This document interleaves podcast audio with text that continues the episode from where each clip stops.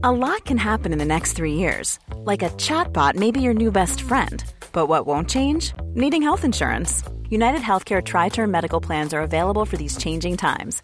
Underwritten by Golden Rule Insurance Company, they offer budget friendly, flexible coverage for people who are in between jobs or missed open enrollment. The plans last nearly three years in some states, with access to a nationwide network of doctors and hospitals. So, for whatever tomorrow brings, United Healthcare Tri Term Medical Plans may be for you. Learn more at uh1.com.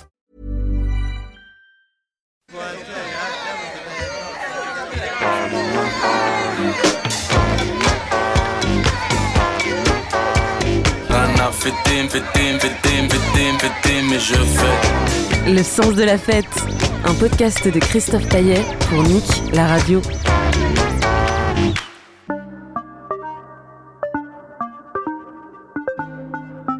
La nuit, tous les chats sont gris.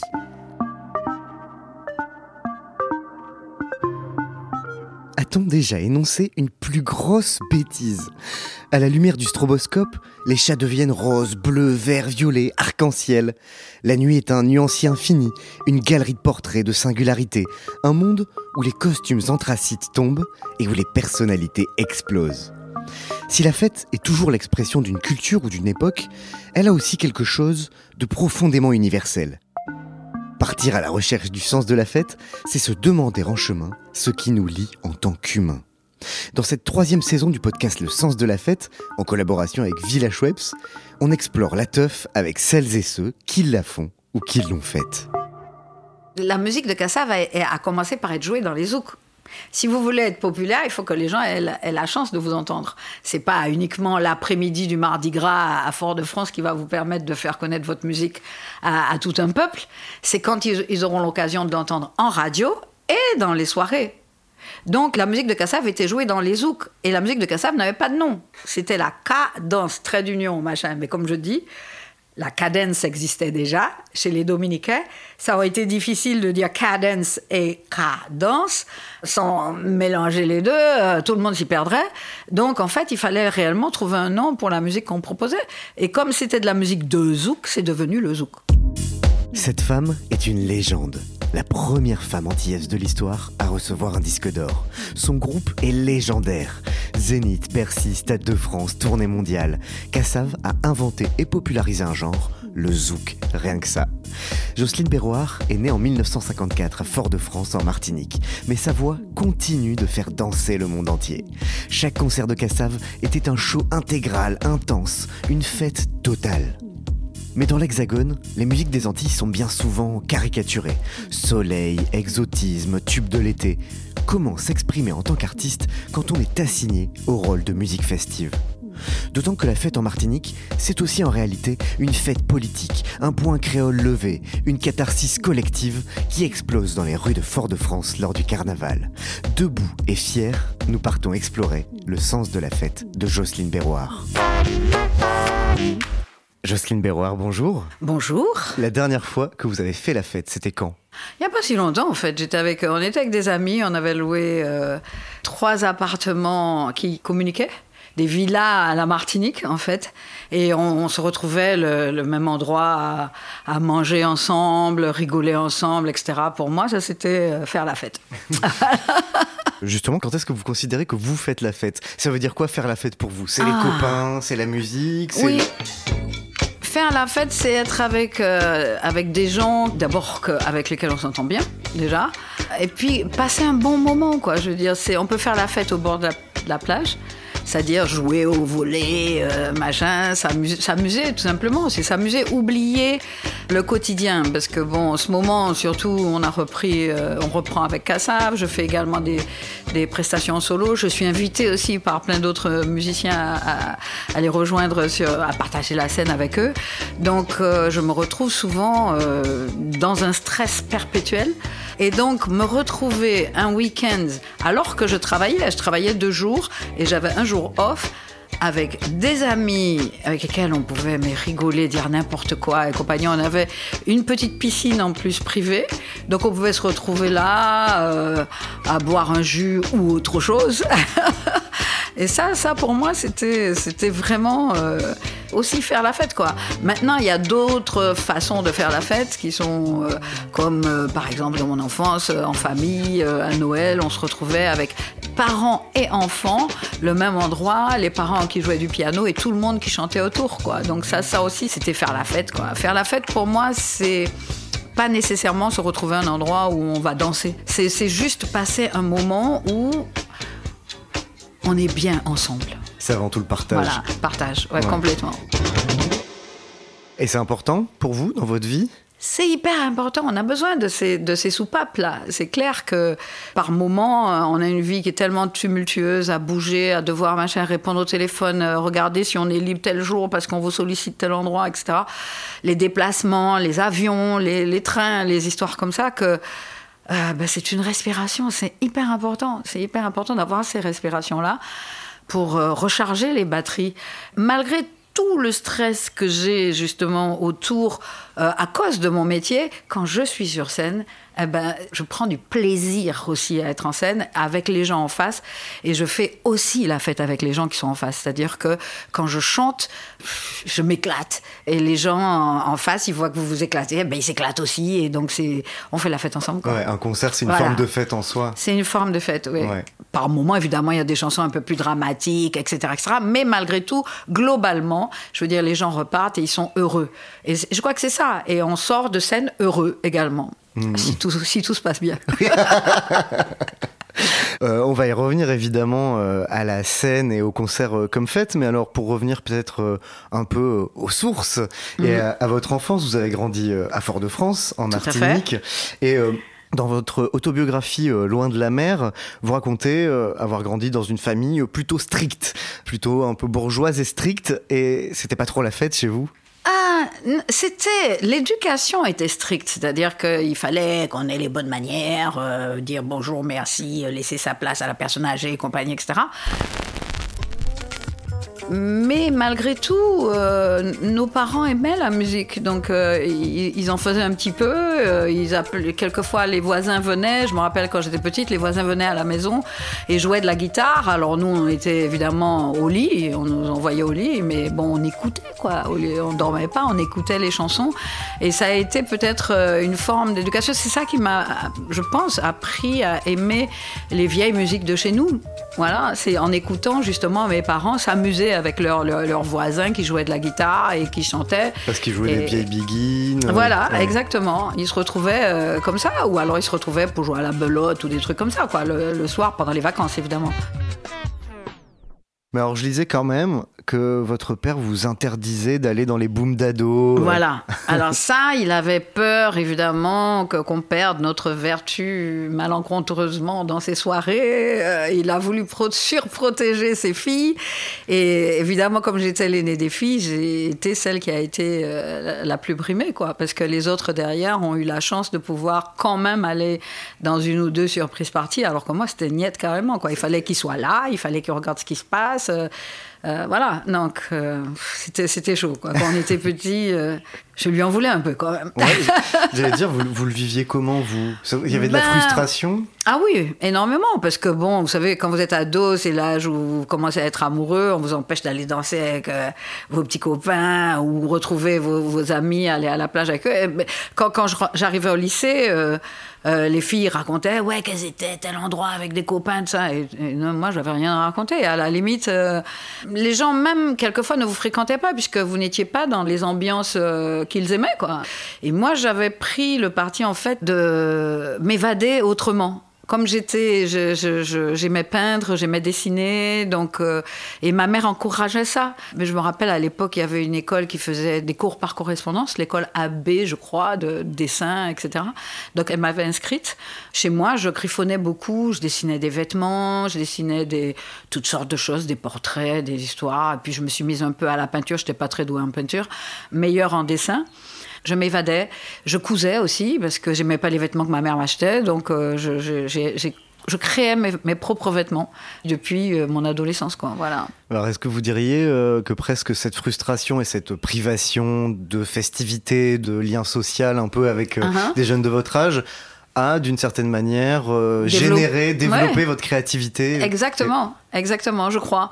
Et ma mère disait toujours, euh, vous allez nous dire merci, vous nous remercierez après, etc. Et c'est vrai. Finalement, je dis bon, euh, c'est vrai qu'il y a cette frustration, mais je crois que ça, ça, m'a pas rendu plus bête, ça m'a pas rendu, stre- euh, je veux dire, j'ai pas l'impression d'être euh, caractériel ou quoi que ce soit. Quoi. Je, pense être quelqu'un d'absolument normal.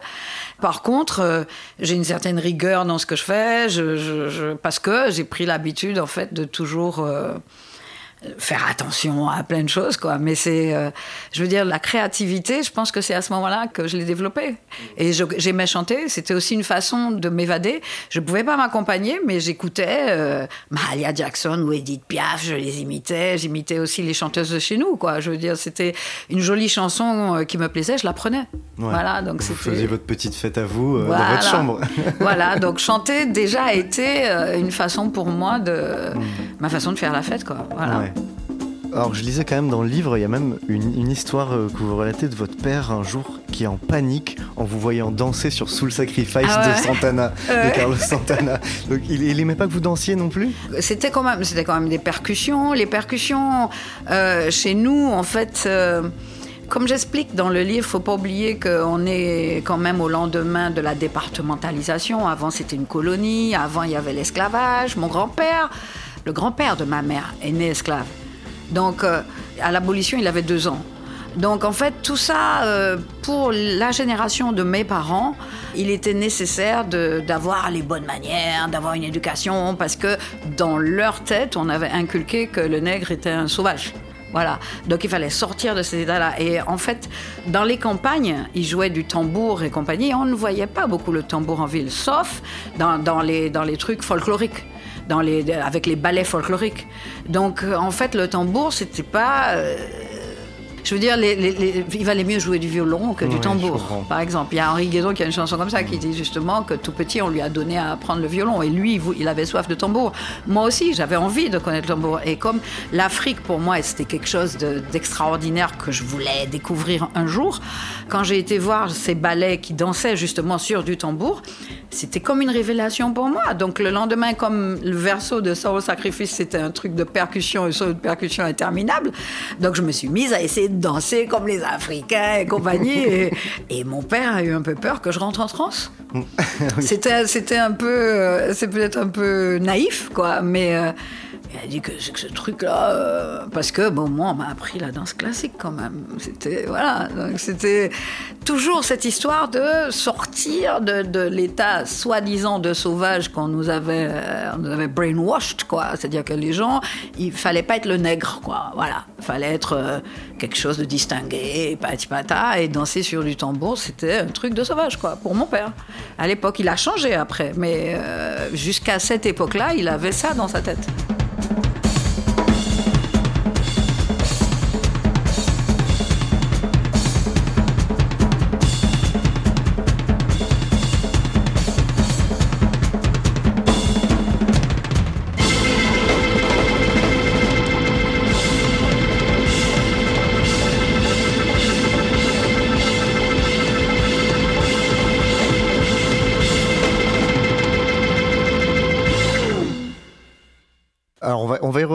Place des tambours euh, dans des formes de festivités en Martinique et Mm, notamment mm. dans le carnaval forcément. Mm. Euh, vous quand vous étiez euh, petite, vous disiez il y avait de la musique chez vous. Qu'est-ce que Qu'est-ce qu'on écoutait comme musique et qu'est-ce que vous écoutiez comme musique? C'était très dominé par l'industrie musicale française, non? Les yéyés, etc. Oui, il y avait, beaucoup de ça, mais mes parents n'étaient pas tellement variété française. Ils étaient euh, beaucoup plus, bon, Satchmo, euh, jazz, euh, Ella Fitzgerald, et puis euh, Celia Cruz, salsa, etc. Quand j'ai fouillé, quand j'ai eu le, droit de toucher à- à- au disque de mes parents, j'ai trouvé des choses, mais complètement, euh, un répertoire complètement éclectique, quoi. Je me rappelle quand, comme on voyageait aussi pas mal, on allait à Barbade, à Trinidad et compagnie, donc il y avait la soca, enfin le calypso à l'époque, avec Mighty Sparrow, donc on avait tous ces disques-là, là. Il y avait euh, toutes sortes de musique, du jazz, de la musique classique euh, et de la musique caribéenne, et puis également la musique traditionnelle de, de la Martinique avec Lola Martin qui chantait les vieilles Begin et compagnie. Belle, jolie, toute chaud, toute caressante.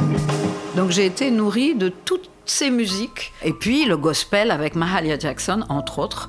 Quand j'étais petite, c'était mes exemples. Quoi. Je voulais chanter comme Mahalia Jackson, In the upper room, ces trucs-là. Et- Ou alors Piaf avec son accordéoniste. Ça lui rentre dans la peau par le bas. Et j'imitais tout le monde. quoi. Summertime and the living is easy.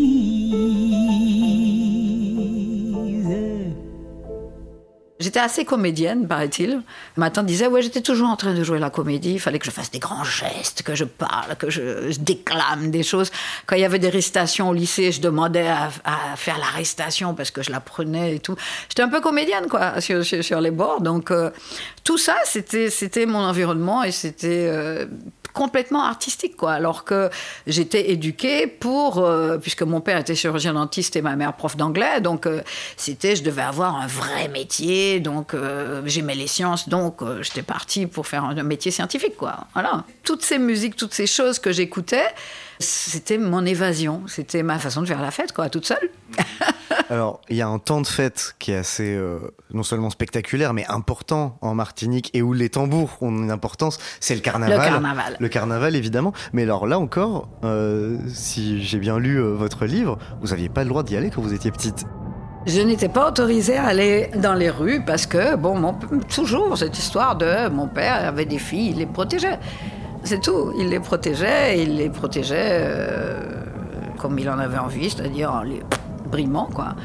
Et euh, vous aurez le temps, euh, quand vous serez adulte, euh, si vous voulez faire quelque chose, ben, quand vous aurez votre maison, vous le ferez. C'était ça, c'était ce qu'on entendait. Donc, on pouvait pas, et ma mère ne, nous autorisait pas à aller. Elle disait toujours demandez à votre père, parce que sinon elle se faisait engueuler derrière. Donc on était à la maison. Voilà. Alors les on allait voir le carnaval. On était donc au cabinet dentaire de mon père sur le balcon. On regardait d'en haut, mais on entendait les musiques. Il n'y avait pas encore véritablement les tambours. Les tambours sont arrivés après. Ils sont arrivés après. Je pense qu'ils sont. Le tambour est doucement descendu, en- euh, arrivé en ville, comme on dit, descendu en ville. Et euh, avec Eugène Mona, entre autres. Euh, les gens se sont, ont commencé à réellement euh, être intéressés par la musique justement de, enfin les gens de la ville parce que les gens de la campagne connaissaient déjà. On connaissait vaguement quelques chansons qui avaient été reprises euh, par les groupes folkloriques quoi. Mais euh, le vrai tambour euh, roots véritablement, c'est par le biais d'Eugène Mona que les gens de Fort-de-France ont- se, se- se- se sont habitués quoi. Voilà. Et alors ce carnaval que vous regardiez depuis euh, le balcon, un peu de loin, sans vraiment y participer, euh, il vous attirait, il vous fascinait? C'était intéressant d'abord parce que nous, on se déguisait. Déjà, donc c'était une façon de faire la fête, quoi. On mettait, on n'était pas habillés comme d'habitude, on était habillés en, Je me rappelle qu'un des costumes que j'avais beaucoup aimé, c'était un costume de danseuse de flamenco, enfin, espagnol, machin, avec des volants, des histoires comme ça, parce que j'ai toujours aimé avoir beaucoup de toiles, comme me disait mon père. J'aimais toujours avoir des trucs euh, immenses et compagnie. Donc c'était déjà pour nous euh, un plaisir, quoi, d'aller voir le carnaval et puis voir justement toute la créativité qu'il y avait en bas, non seulement au niveau des tenues, parce que les gens, il y avait beaucoup de thèmes. Alors c'était, on a défilé quand même hein, pendant le carnaval, mais défilé avec les écoles. Quand il y avait un thème décidé par les écoles, il y avait une année, je me rappelle que c'était euh, la mer, euh, et certains étaient en étoile de mer, etc., etc. Et c'était, et on défilait, mais on courait pas le vider. C'était pas le gros vidé euh, euh, populaire et Alors, c'est compagnie. quoi le vidé? Le vidé populaire, c'est les gens s'habillent n'importe comment, il n'y a pas de thème particulier. Ils s'habillent comme ils veulent, ils euh, se travestissent quoi. Et puis voilà, donc c'est tout est permis. En tout cas aujourd'hui, tout est absolument permis. Et puis se retrouvent en groupe quoi. Donc euh, il y a des groupes qui ont des, des déguisements euh, à eux. Tout le groupe euh, va défiler en premier. Et les autres qui veulent suivre parce qu'ils aiment la musique de ce groupe-là vont être derrière. Donc de plus en plus, les tambours sont arrivés et, on a de moins en moins eu de groupes jouant sur des chars. Cassav, à l'époque où Cassav a démarré aux Antilles dans les années 80, euh, les, pre- les premières sorties de Cassav euh, pendant le carnaval, on avait des après-midi sur les chars où on jouait en live la musique de Cassav, de musique de carnaval, et les gens étaient derrière, la foule était derrière en train de chanter avec, avec nous. Mais il y a pratiquement plus ça aujourd'hui.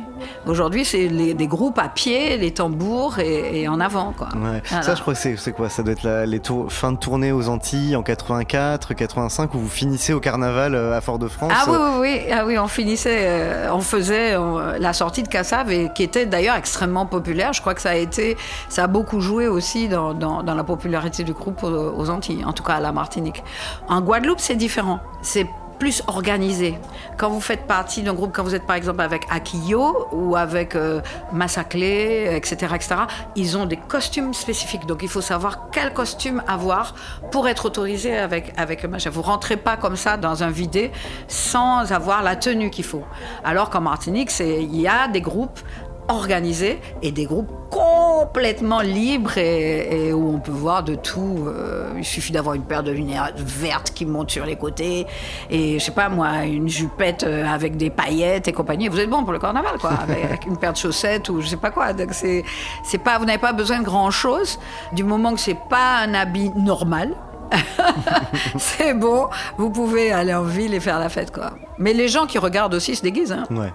Exactement comme on faisait quand on était petit. Mais Alors moi je me demandais quand vous jouez avec Kassav sur un char au milieu du carnaval, qu'est-ce que ça fait tout d'un coup de se retrouver à jouer au milieu d'un déferlement populaire comme ça? Ça doit être euh, Alors, impressionnant. c'est impressionnant, c'est impressionnant. Et je me rappelle que moi, qui suis quand même. Je suis toujours en train de, faire attention à tout. J'étais assez effrayée. Par bonheur, on avait ce qu'on appelle les, les nègres gros. Ils se badigeonnent de sirop batterie, ce qu'on appelle le sirop batterie. C'est genre de mélasse, machin, avec du charbon brûlé. Et ils se teignent la peau en noir, vraiment en noir, donc c'est luisant et les gens ont peur de se salir en se collant à eux. Donc ils servent de garde-fous, c'est eux qui font le, service d'ordre autour des chars. Et donc, euh, ils empêchent aux gens de venir trop près des roues. Parce qu'à l'époque, euh, les gens, comme ils voulaient être tout près pour voir le groupe de près, euh, j'étais effrayée parce que je me disais, s'ils tournent, il y en a un qui tombe, on ne sait pas. Donc, c'était.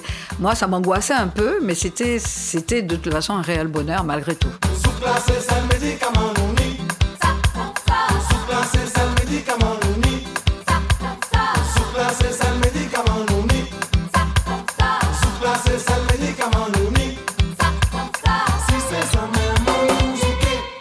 Ce carnaval, alors c'est évidemment une énorme fête, une gigantesque fête, mais c'est aussi une fête euh, politique dans un certain sens, puisque c'est une fête euh, qui est héritée de la lutte contre l'esclavage. Il y a beaucoup de symboliques, beaucoup de messages qui sont portés. Il y a le, le, le Vaval, qui est un peu le, le personnage Oui. euh, emblématique Complètement. qui, qui est détruit à la fin du, du carnaval, Mhm. qui incarne voilà des, des, des, des problématiques d'actualité, etc. Ouais. Donc il y a toujours une dimension de message politique Ouais, et de revendication. Est-ce que cette dimension contestataire ou en tout cas revendicative de la fête et de la musique, ça vous a marqué?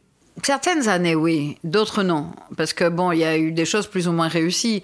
Bon, le Vaval, tout le monde l'attend pour voir ce que- quel thème a été choisi. Et euh, ça fait plus ou moins rire ou, euh, ça laisse complètement indifférent.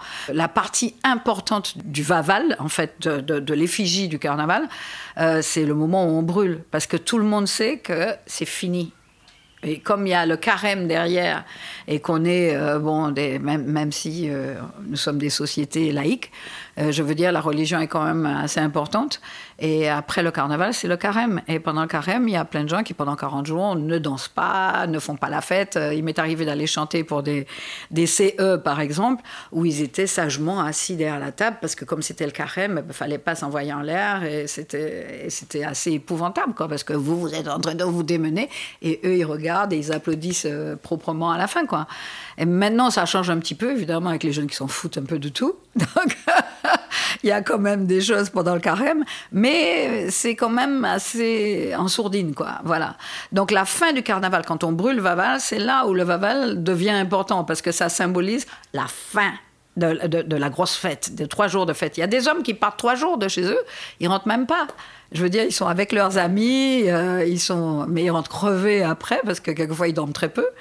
Mais c'est parce que c'est- le carnaval, donc ils, veulent- se défouler pendant, pendant trois jours euh, non-stop, voilà. Et de façon plus, euh, plus générale, plus globale, cette idée que, que finalement la fête et la musique peut euh, être un vecteur de message, est-ce que c'est quelque chose qui ensuite, vous, dans votre démarche art- artistique, vous a suivi? Ah oui, complètement. Déjà, euh, quand Kassav a été créé, Kassav a été créé pour plein de raisons, c'est-à-dire redonner aux gens de chez nous un peu quelques bases de qui y sont.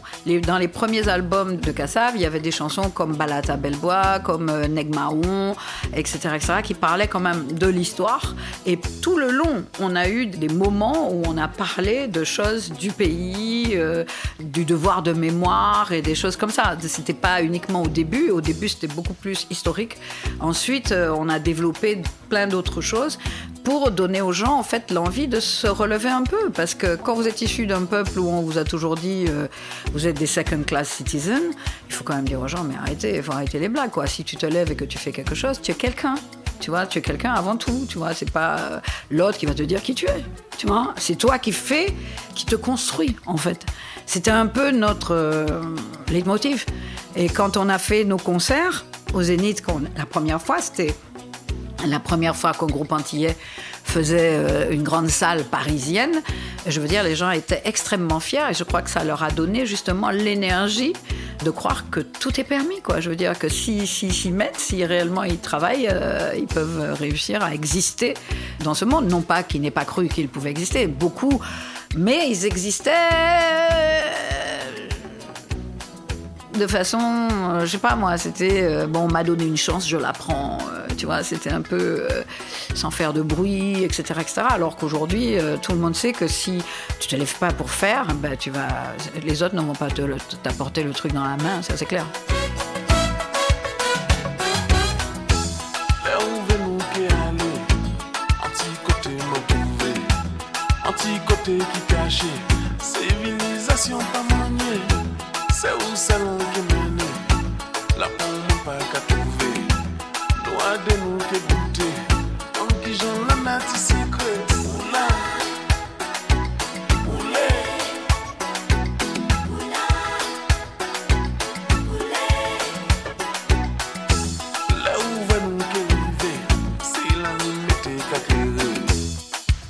D'ailleurs, le fait même de chanter en créole, c'est une forme de revendication et de. C'était une revendication, mais c'était aussi euh, un amour pour cette langue. Cette langue qui s'appauvrissait et qui s'appauvrit encore, quoi, je veux Et qui dire. était, parce que... qui était interdite chez vous, par exemple Vos parents vous, qui vous obligeaient à parler oui, français parce euh, que parce que le sésame c'était la langue française, c'est tout. Parce que quand vous vouliez passer des examens et tout, c'était en langue française et qu'il fallait et, fallait bien connaître cette langue-là pour pouvoir passer euh, tous les diplômes qu'on voulait passer. Mais d'ailleurs, c'est c'est intéressant parce que si on s'intéresse euh, à un certain nombre de, de genres euh, de musique, euh, on va dire pré-zouk, pré-kassav, que ce soit le goka, guadeloupéen, le compas, en fait, on retrouve énormément de, euh, comment dire, de revendications, de messages sociaux, de, de récits de lutte sociale, de blocage des routes, de grève, oui, complètement, etc. complètement, complètement. C'est-à-dire que je pense que l'éducation qui a été euh, donnée en fait euh, en sourdine quelque part, c'était un petit peu d'effacer tout, tout ce côté revendicatif, euh, etc., etc. Parce que quand vous revendiquez, vous êtes à la campagne, vous revendiquez, vous revendiquez à la campagne, qui vous entend. Ok? Bon, quand vous arrivez en ville, si vous vous mettez à revendiquer comme à la campagne, on va dire mais euh, il y a un problème, il y a un souci. Tu vois, toi, tu as la chance de pouvoir passer des examens, de réussir et compagnie. Euh, laisse ton côté machin. Tu vois, c'était un peu la République. De toute façon, il n'y a pas de, de pour la République, il n'y a pas de communauté dans la communauté. Donc on devait devenir de bons petits Français et tout était fait pour que justement on soit dans cette optique-là. Et par contre, avec ma génération ça a commencé à se défaire. C'est-à-dire que oui, on a un passeport français, oui, on est un département français, mais on a des spécificités. Notre histoire, elle est différente. On vit à 8000 km. Il y a des choses que le Parisien ne comprend pas. Au niveau de la France même, au niveau culturel, au niveau musical, etc., je me demande comment les gens, justement, considèrent la musique qui vient des Antilles. Parce que souvent, c'est la musique de la fête, la musique du soleil, la musique, dès qu'on a dit tropical, c'est vacances, comme si, euh, bon, les groupes, euh, vous ne pouvez tourner que pendant l'été. Tu vois, parce qu'il y a du soleil comme chez vous et que les gens vont être contents de pouvoir danser sur les plages euh, sur, sur des rythmes euh, tropicaux. C'est un peu l'image euh, que je ressens. Mhm, Voilà. Bien sûr. La musique de Kassav est une musique qui est quand même bien travaillée avec euh, une architecture qui, quand on décortique, on peut être extrêmement surpris. De la richesse de cette musique-là. Bien sûr, bien sûr, bien Voilà. sûr. Et, euh, mais justement, je pense que Kassav est euh, un des premiers groupes qui a réussi à dépasser Mm. euh, cette image-là, ce stigmate-là, pour s'imposer comme euh, un, un groupe de musique avec une, une vraie, un vrai sens artistique, une, une vraie création. euh, alors que bah, pendant longtemps, c'est vrai que tous les artistes qui ont eu un succès populaire euh, en hexagone, euh, alors que ce soit la compagnie créole, les Francky Vincent, les Zouk Machine, en fait, on est dans le, dans, dans le cliché du tube de l'été. C'est ça. C'est ça. En fait, Zouk Machine, c'était pas tellement ça au départ. Ça y est, monsieur Bobo, pas demander bibi rété qu'on adonne. Je crois que c'est à partir de Maldon, en fait, que, que, que ça s'est passé, parce que justement, ils ont signé en France et compagnie, et qu'ils étaient peut-être moins. Ils contrôlaient moins, en fait, leur, leur, leur image ou leur. euh, euh, l'impact qu'ils devaient avoir. Bon, Francky Vincent, c'est particulier. C'est vraiment particulier. Et la compagnie créole, par contre, elle a été créée pour justement avoir ce côté exotique. C'était pensé, c'est-à-dire que c'était une image qu'on avait des, Antilles et qu'on allait donner, c'est de la musique caribéenne, enfin antillaise, mais remixée au goût français. C'était, c'était calculé comme ça. Daniel Vanguard, que je connais très bien, c'était ça. Moi, il m'aurait jamais appelé pour faire ça parce qu'il me connaissait. Il a pris des éléments qui pouvaient faire ce type de musique-là. Ça a bien marché pour eux, tant mieux. Mais je veux dire, ça ne nous a pas servi. Parce que justement, euh, les gens étaient restés sur, euh, sur les bas moins anti-beaux, les adieux foulards, la, la musique qu'on appelait doudouiste chez nous. Euh, pour tomber dans la compagnie créole, ça les rassurait. C'était dans, le, dans ce qu'ils imaginaient qu'on pouvait être. Et Kassav arrive et, et défait tout ça, en fait. Et bon, et je n'ai rien à dire contre eux. non, Voilà. non, bien sûr, bien sûr, il, il Francky Vincent, c'est autre chose. On n'en parlera pas, c'est ça Non, je préfère pas. C'est un style, c'est son style, et, qui, et s'il, s'il en vit bien, tant mieux pour lui. Voilà, mais c'est pas non plus à associer à la musique de Kassav. Bien sûr. Les Zouk Machines étaient assez proches de Kassav. C'était assez proche de Kassav. Bon, la, la démarche musicale est, est différente. Ce sont trois femmes qui chantent, donc c'est un autre truc. C'est plus le- la, la question vocale, euh, le look, le machin un peu à girls la. band, un peu, oui, voilà, voilà, à l'américaine, euh, les Supremes, euh, les choses comme ça, quoi. Donc c'était un peu ce côté-là euh, qu'elles avaient avec des, des morceaux qui étaient, ma foi, très sympathiques que- que- qu'on adore jusqu'à aujourd'hui chez nous. Mais euh, je veux dire, la musique de Kassav se voulait un petit peu expérimentale. Il y a même des morceaux qui, pour nous, étaient dans certains morceaux expérimentaux. On savait très bien que ça n'aurait pas été des tubes, mais on s'essayait, on essayait des choses, etc. Et je me rappelle que Jacob, il disait toujours que quand il créait un morceau, il voulait toujours mettre dans ce titre-là quelque chose que personne n'avait jamais fait avant. Et c'est ça le problème, c'est que les autres n'ont pas eu les mentors qu'il fallait pour les aider justement à machin. Et le, le zouk est devenu quelque chose d'un peu plus insipide, mais des choses qui fonctionnaient quand même. C'est des choses qui permettent de danser sans se poser de questions et compagnie, avec quelquefois des textes euh, qui sont pas non plus très recherchés. Tout à l'heure, euh, vous avez euh, employé le terme de doudouisme. Du coup, le Ouais. doudouisme, pour expliquer, en fait, c'est justement précisément ce cliché folklorique de la doudou, la femme antillaise avec. euh, avec son, euh, Son sa turban, coiffe en madras, ouais, euh, voilà, exactement. et le soleil, les tropiques, etc. Ouais, qui Et tout cette- rigolent fort et compagnie. On les rencontre quelquefois au sur le marché. Il y en a deux ou trois qui jouent très bien ce rôle-là. Mais je veux dire, c'est pas une femme qu'on rencontre dans la rue de Fort-de-France. Vous irez à Fort-de-France, vous avez des gens complètement différents. Et alors, est-ce que Kassav, malgré tout, même si euh, vous avez réussi à vous imposer comme des vrais musiciens, avec une vraie musique à son côté expérimental et tout, est-ce que vous avez souffert de euh, ce stigmate, du doudouisme, etc. Je sais que dans le livre, vous évoquez une interview radio où, euh, où le journaliste vous parle du côté joyeux de la chanson Soleil. Ouais, Alors ouais. que c'est une chanson qui n'est pas du tout joyeuse. Alors Non. certes, qui a peut-être des rythmes syncopés du zouk, mais, mais qui, est une, qui est une chanson plutôt qui parle de souffrance et, et de cœurs qui n'ont jamais aimé.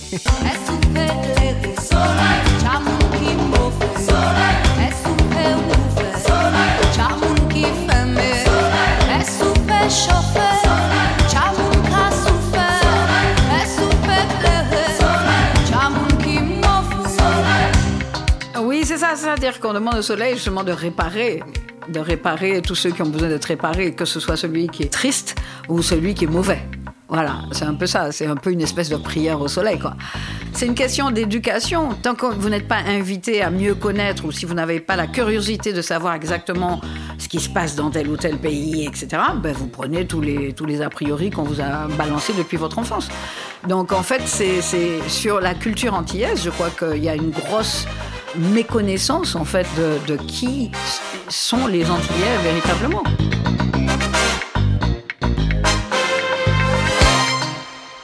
On a beaucoup euh, parlé euh, et employé le terme de zouk, qui en fait est un genre qui a été largement euh, démocratisé, popularisé par Kassav, dont l'idée c'était de créer un genre justement qui allait moderniser différentes musiques traditionnelles antillaises. Donc en fait il y a un mélange. Je sais pas si on doit dire qu'il doit moderniser les différentes musiques. Je crois qu'on a toujours eu du respect pour tous les types de musique qu'il y avait. C'était un style qu'on proposait, nouveau, nouveau. mais qui s'appuyait Voilà. sur des rythmes hérités du goka, euh, Oui, cadence. voilà, euh, parce qu'on on ne démarre pas, on n'invente pas un truc ouais. de rien. On part jamais de rien. Donc on est allé, on a fouillé le cas, et puis à un moment on a choisi un rythme, un rythme qui était entraînant. Donc c'est la raison pour laquelle les gens parlent toujours de fête et de, et de machin, parce que c'est un rythme qui est quand même assez gai. Même si on le joue en mineur, on va le rendre un peu plus mélo. Mais je veux dire, au départ, c'est quand même un truc qui vous, Qui donne vous envie de danser. Ouais. Ou qui vous booste. Ou qui parce qu'il y a des titres d'Okasav qui sont des titres, moi je dis, sont des titres guerriers. C'est-à-dire que ça vous donne envie de vous lever, de faire quelque chose, quoi. Vous êtes debout et vous, et, et- vous, vous allez au combat. Jacob dit ça dans, dans, dans un des rythmes. Ça me donne de la force. Donc là, quand moins force, m'en paix aille au combat. Je peux aller au combat. C'est-à-dire, mais le combat, c'est pas en guerre. C'est au combat, c'est-à-dire que tu es prêt à, dire, voilà, je suis là. C'est ça. Et en fait, c'était ça qu'on voulait transmettre. c'est ça qu'on a voulu transmettre aux gens de chez nous. C'est de dire qu'on peut être debout et avancer, faire des choses, ne pas rester assis, à, s'entendre dire qui on est et à recevoir ce qu'on veut bien nous donner. Alors, ce qui est intéressant, c'est qu'avant que ce mot désigne ce genre nouveau que vous Ah. avez créé, ça désignait en fait un lieu de fête, une Un salle de, de bal. voilà. Le zouk, c'était la salle de bal. Exactement. Pourquoi? Parce que vous, la musique de Kassav a, a commencé par être jouée dans les zouks. Si vous voulez être populaire, il faut que les gens aient, la- aient la chance de vous entendre. C'est pas uniquement l'après-midi du Mardi Gras à Fort-de-France qui va vous permettre de faire connaître votre musique à, à tout un peuple. C'est quand ils, ils auront l'occasion d'entendre en radio et dans les soirées. Donc la, mu- la musique de Kassav était jouée dans les zouks. Et la musique de Kassav n'avait pas de nom. C'était la cadence, trait d'union, machin. Mais comme je dis, la cadence existait déjà chez les Dominicains. Ça aurait été difficile de dire cadence et cadence sans mélanger les deux. euh, tout le monde s'y perdrait. Donc en fait, il fallait réellement trouver un nom pour la musique qu'on proposait. Et comme c'était de la musique de zouk, c'est devenu le zouk.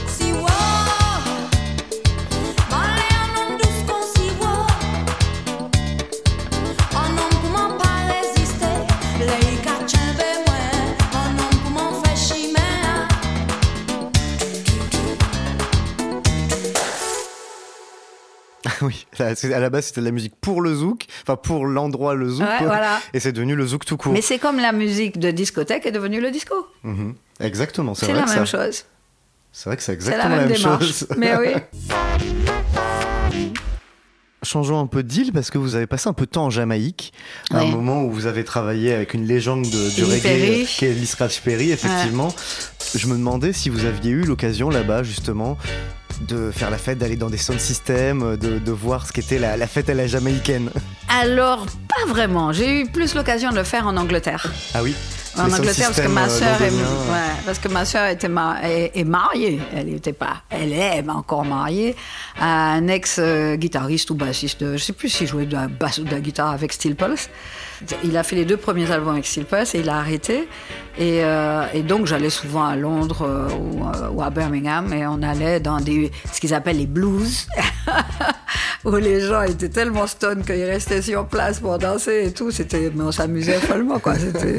C'était, à, à mourir. Oui, j'ai eu l'occasion. C'est intéressant que vous parliez des sound systems jamaïcains à Londres, Ouais. parce que justement, pour le coup, l'Angleterre, c'est un pays qui s'est nourri des musiques des Caraïbes. Complètement. euh, complètement et qui a absorbé Mhm. la musique euh, jamaïcaine et toutes les influences des Caraïbes pour l'intégrer à sa propre musique et à, sa, complètement. et à sa club musique aujourd'hui dans les clubs quand on entend voilà, le son UK c'est le son breaké en fait c'est influencé.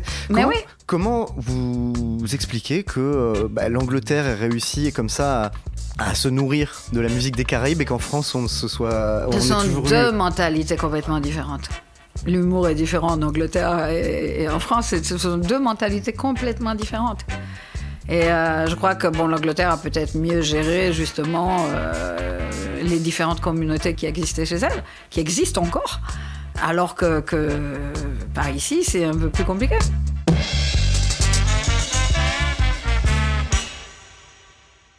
Pour revenir un peu à, à- à votre biographie, euh, vous arrivez euh, dans l'Hexagone en 1972 après votre bac. D'abord euh, pharma à Caen, puis Mhm. après les Beaux-Arts à Paris. Ouais. Et là, je lisais dans votre biographie que vous faites plein d'amis antillais ou africains avec qui vous commencez à faire pas mal de soirées.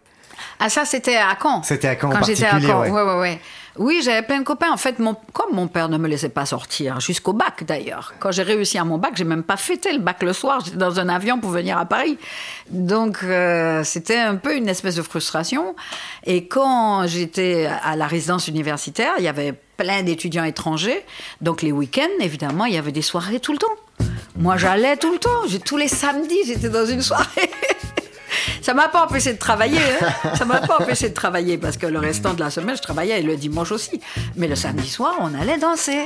Alors Voilà. c'est quoi ces soirées C'était où C'était quoi l'ambiance euh Alors, il y avait deux types de soirées. Il y avait la soirée estudiantine qui était essentiellement avec des DJ, c'est-à-dire qu'on mettait des disques, quoi. Alors, c'était James Brown, il y avait celui qui imitait James Brown.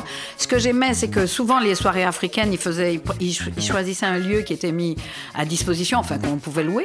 Et il y avait une salle où ils pouvaient mettre justement toute la musique américaine, tout ça, pour ceux qui, pouvaient, qui préféraient jerker, quoi.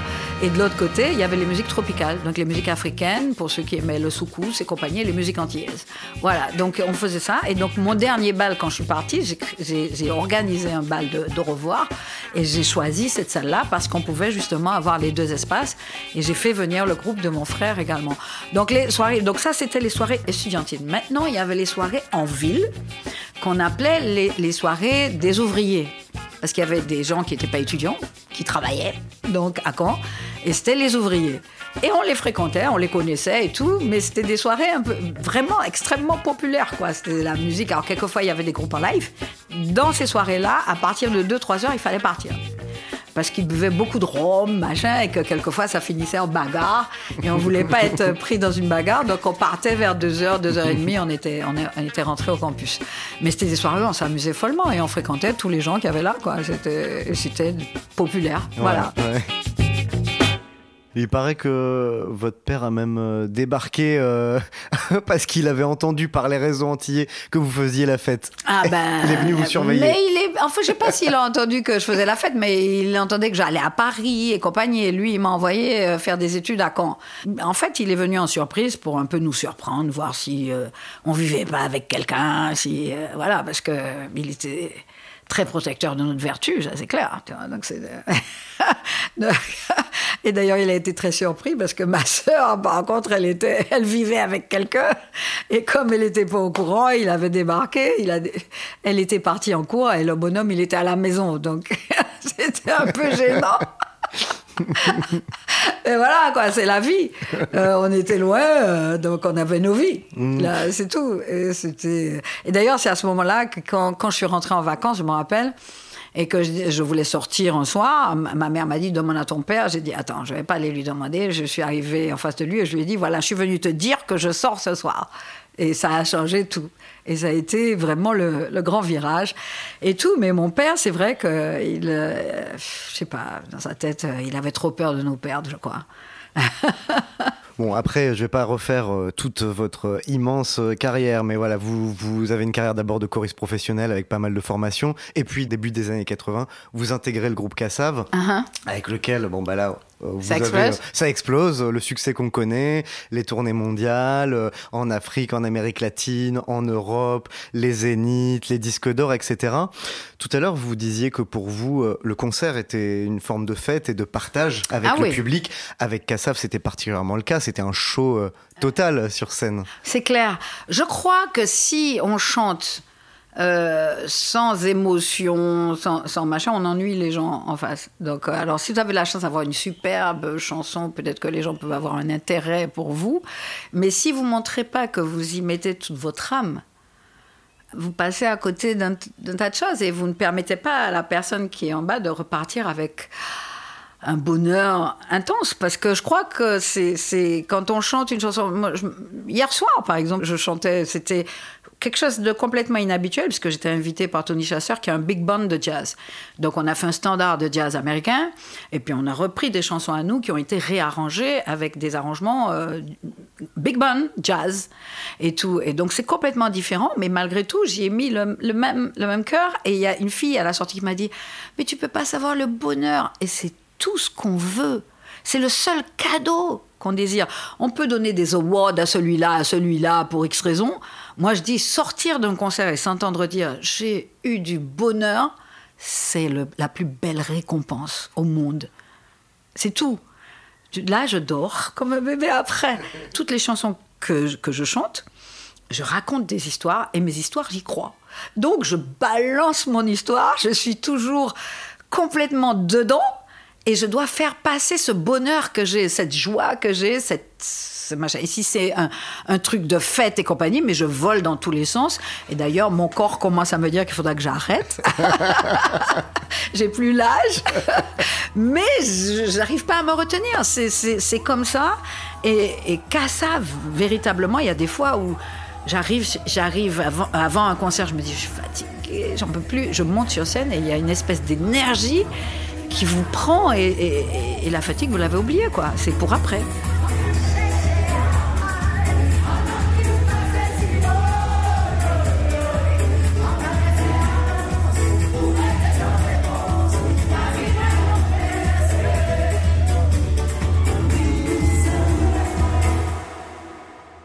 Chanter, ça vous transporte comme ça et ça vous rend euh, incomparablement euh, heureuse.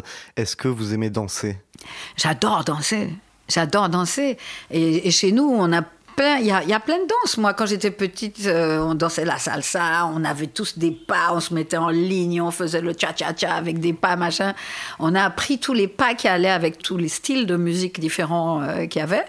Et euh, la soca, le- la musique africaine, et patati patata, on dansait le soukous et patati patata. Pour moi, c'est c'est un tout, quoi. C'est j'ai été éduquée comme ça. Et j'y peux rien. C'est même quand on parle de musique classique. Je veux dire, quelquefois, j'entends des trucs, mais je vois tout de suite un, un mouvement, un machin. C'est, ça parle au corps. Je veux dire, la danse, la musique parle au corps. Ça vous donne, je sais pas si je réponds complètement à la Si, question. si, oui. complètement, parfaitement. Et c'est, pour moi, ça vous remplit et ça vous permet de sourire, de rêver, de peut-être vous lever, faire deux, trois pas de trucs et, être bien. Être bien.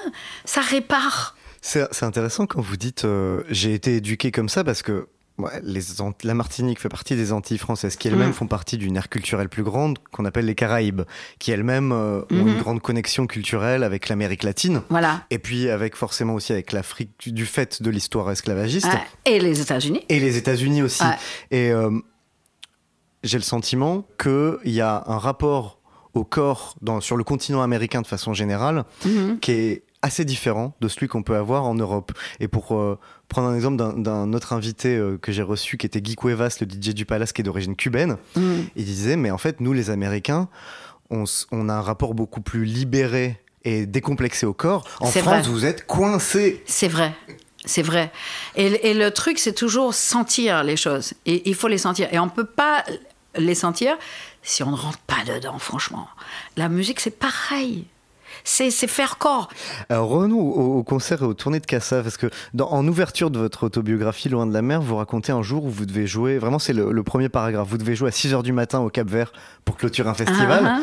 et vous écrivez « Nous ne sommes pas des couches-tôt, et 3 heures de sommeil c'est plutôt maigre si on veut tout donner sur scène Ouais. ». Alors quand vous dites vous n'êtes pas des couches-tôt, et ça veut dire que pendant... Qu'est-ce que vous faisiez jusque si tard Est-ce que pendant les tournées de Cassave, après les concerts, entre deux concerts, il y avait la fête un peu Ben, beaucoup, beaucoup de gens, après un concert, ont besoin de faire descendre euh, l'adrénaline, comme ils disent.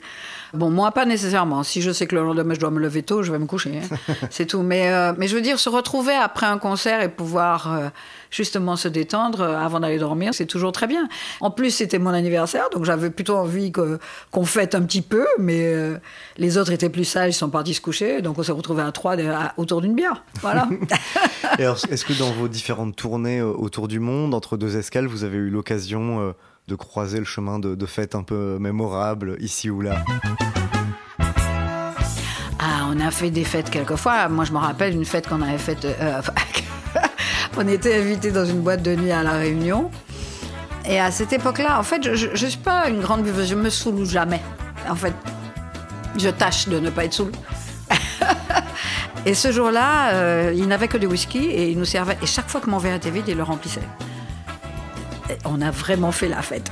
Et quand je, suis rentrée, J'étais comme dans les films, c'est-à-dire à chercher le trou de la serrure. Morte de rire. J'ai été direct sous la douche et tout, mais je, je m'étais complètement éclatée. C'est la seule fois où vraiment j'ai eu conscience d'avoir été au-delà de la limite du supportable en alcool.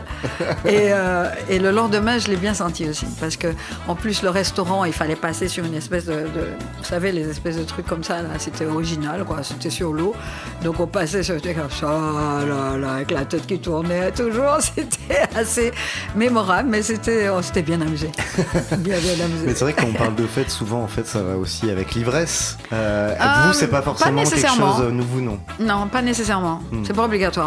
C'est vrai qu'un verre ou deux, ça fait du bien. Ça, ça, ça débloque. euh, Ça désinhibe. Ouais, ça désinhibe, mais bon. Moi, je préfère rester un peu imagé parce que quelquefois, quand je suis désinhibée, je dis n'importe quoi. je dis pas n'importe quoi, mais je peux. euh, si tu m'énerves, je vais te dire franchement que tu m'énerves. Ok. Donc vous préférez la fête sous contrôle. quand Euh, même. oui, oui, je préfère. Et vous êtes beaucoup sorti en boîte de nuit dans votre vie? Non, pas beaucoup. Non. Pas beaucoup. J'ai surtout été dans des boîtes où on écoutait de la musique live. J'étais vraiment euh, beaucoup musique live. Je, je trouvais que la boîte de nuit avec discothèque, euh, bout d'un moment, ça m'ennuyait. S'il passait pas les morceaux que- qu'on aimait ou machin. Alors, je l'ai fait, oui. Je l'ai fait euh, en, tournée, quand j'étais avec la Villiers, avec la bande, on est allé, machin. En Afrique, on était souvent reçus après dans des boîtes de nuit, donc on allait là-bas. Mais on allait dans les boîtes de nuit, mais c'était rigolo. Je disais, ça y est, la répétition commence. C'est-à-dire qu'on arrivait pour nous faire honneur. Ils jouaient évidemment la musique de Casse avant. Je disais, mais ça serait peut-être bien qu'on entende autre chose, mais bon. Voilà, c'était ça, quoi. C'était leur façon de nous dire merci. Et euh, donc, bon, au bout d'un moment, euh, ça m'énervait parce que, bon, si, moi je dis, quand on va en boîte de nuit, surtout quand ce sont pour les danses à deux, je préfère être accompagnée et comme souvent je l'étais pas, donc euh, plutôt que de devoir dire non à des gens qui insistaient trop, c'était, voilà. Est-ce que vous pensez qu'il y a quelque chose qui relie fondamentalement le carnaval à Fort-de-France, un concert de Cassave au Zénith, euh, une soirée en boîte de nuit, un anniversaire euh, Oui, la chose euh, commune qu'on va retrouver, c'est justement le fait que les- gens sont ensemble et s'amusent ensemble. C'est ça. C'est une espèce d'unité dans le où on regarde pas d'où vous sortez, qui vous êtes, ni qui ni quoi. Tout le monde est ensemble. Et ça, c'est génial. C'est vraiment génial. Et il y a quelqu'un qui disait d'ailleurs que lors du premier Zénith, je crois que c'est Claude qui disait ça, que lors du premier Zénith, mais beaucoup de gens aussi ont dit à peu près la même chose, il s'est retourné pour regarder la foule. Parce que c'était la première fois qu'il voyait des- des- autant d'Antillais, d'Africains, tout ça, ensemble, en chœur, quoi. une vraie communion en fait. Une communion. Exactement, voilà le mot que je cherche. Je En communion, c'est vraiment ça. Je crois que c'est ça le truc euh, de la fête. D'ailleurs, on, on le voit quand on voit dans des, dans des films des moments de fête où tous les gens sont ensemble avec la main en l'air et quand les DJ crient Eh oh et quand tout le monde fait Yeah oh, c'est ça le moment où, de communion. C'est à ce moment-là que c'est fort. Alors du coup, est-ce qu'on peut faire la fête tout seul? On peut faire tout seul, on Ouais. peut faire la fête tout seul, on peut même euh, s'éclater complètement tout seul. Oui, oui, oui. oui. Vous, vous Oui. le faites Ça m'arrive, ça m'arrive quand j'ai envie de, de déconner un peu. Ouais, je vais faire des mouvements histoire de voir si je suis encore en forme. Qu'est-ce qui peut tuer la fête? Des mauvaises conditions. C'est-à-dire? Non, je veux dire ponctuellement, hein, mais euh, rien ne peut tuer la fête. Rien ne peut tuer la fête. Mais je veux dire, quand il y a une fête, s'il y a, si- s'il y a un truc qui tue la fête, ce sont les mauvaises conditions. Euh, on n'a pas prévu qu'il pleuve et on a mis des gens dehors. par exemple. Par exemple, c'est couillon. Ou on va être dans une salle qui n'est pas adaptée. Il fait trop chaud, euh, le son est minable, euh, ça, ça tue une fête, oui. Ça, c'est. Mais ponctuellement. La, oui, c'est ça. elle. Mais la fête, non, rien ne peut tuer la fête. Les gens tuent la fête s'ils veulent se tuer eux. C'est euh, quelqu'un qui n'aime pas, qui n'a pas envie par moment de se sentir libre. Tue sa fête. Mais pas la mienne.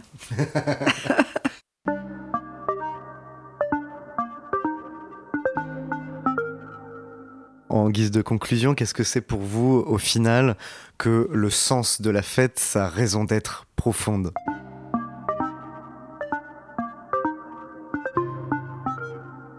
Ah, je crois que c'est l'occasion qu'on a vraiment d'être euh, libre, de vivre, de sentir les choses. La fête, c'est un moment de bonheur. C'est le bonheur, tout simplement. Le bonheur. C'est beau. C'est tout.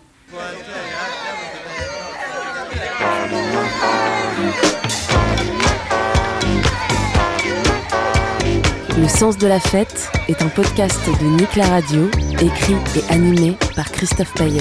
Réalisation Malo Williams. Si vous ne deviez choisir qu'une seule track, qu'un seul morceau de musique pour faire la fête, pour vous, le morceau ultime, qui vous fait immédiatement partir Pouh. ah ouais, c'est compliqué ça. On fait un medley. On peut On faire, peut un, faire un medley. medley. On peut faire un medley. Alors on va mettre du Kassav évidemment. Alors ça va être après Zoukla ou bien ou bien Soulagé Yo parce que je trouve que c'est très guerrier. Moi j'aime cette chanson là, elle me elle me booste, mais ça peut être. euh, on peut ajouter un, un coup de Marley derrière. On, on va ajouter, je sais pas moi, un truc américain, un peu, soit Stevie, soit Earth, Wind and Fire, un truc comme ça. Il y a plein d'autres, plein, plein, plein d'autres euh, morceaux qui vous donnent envie de vous lever et d'être heureux, quoi. Mais euh, ces, ces trois-là, peut-être que si on fait, si je suis limitée, on va dire ça.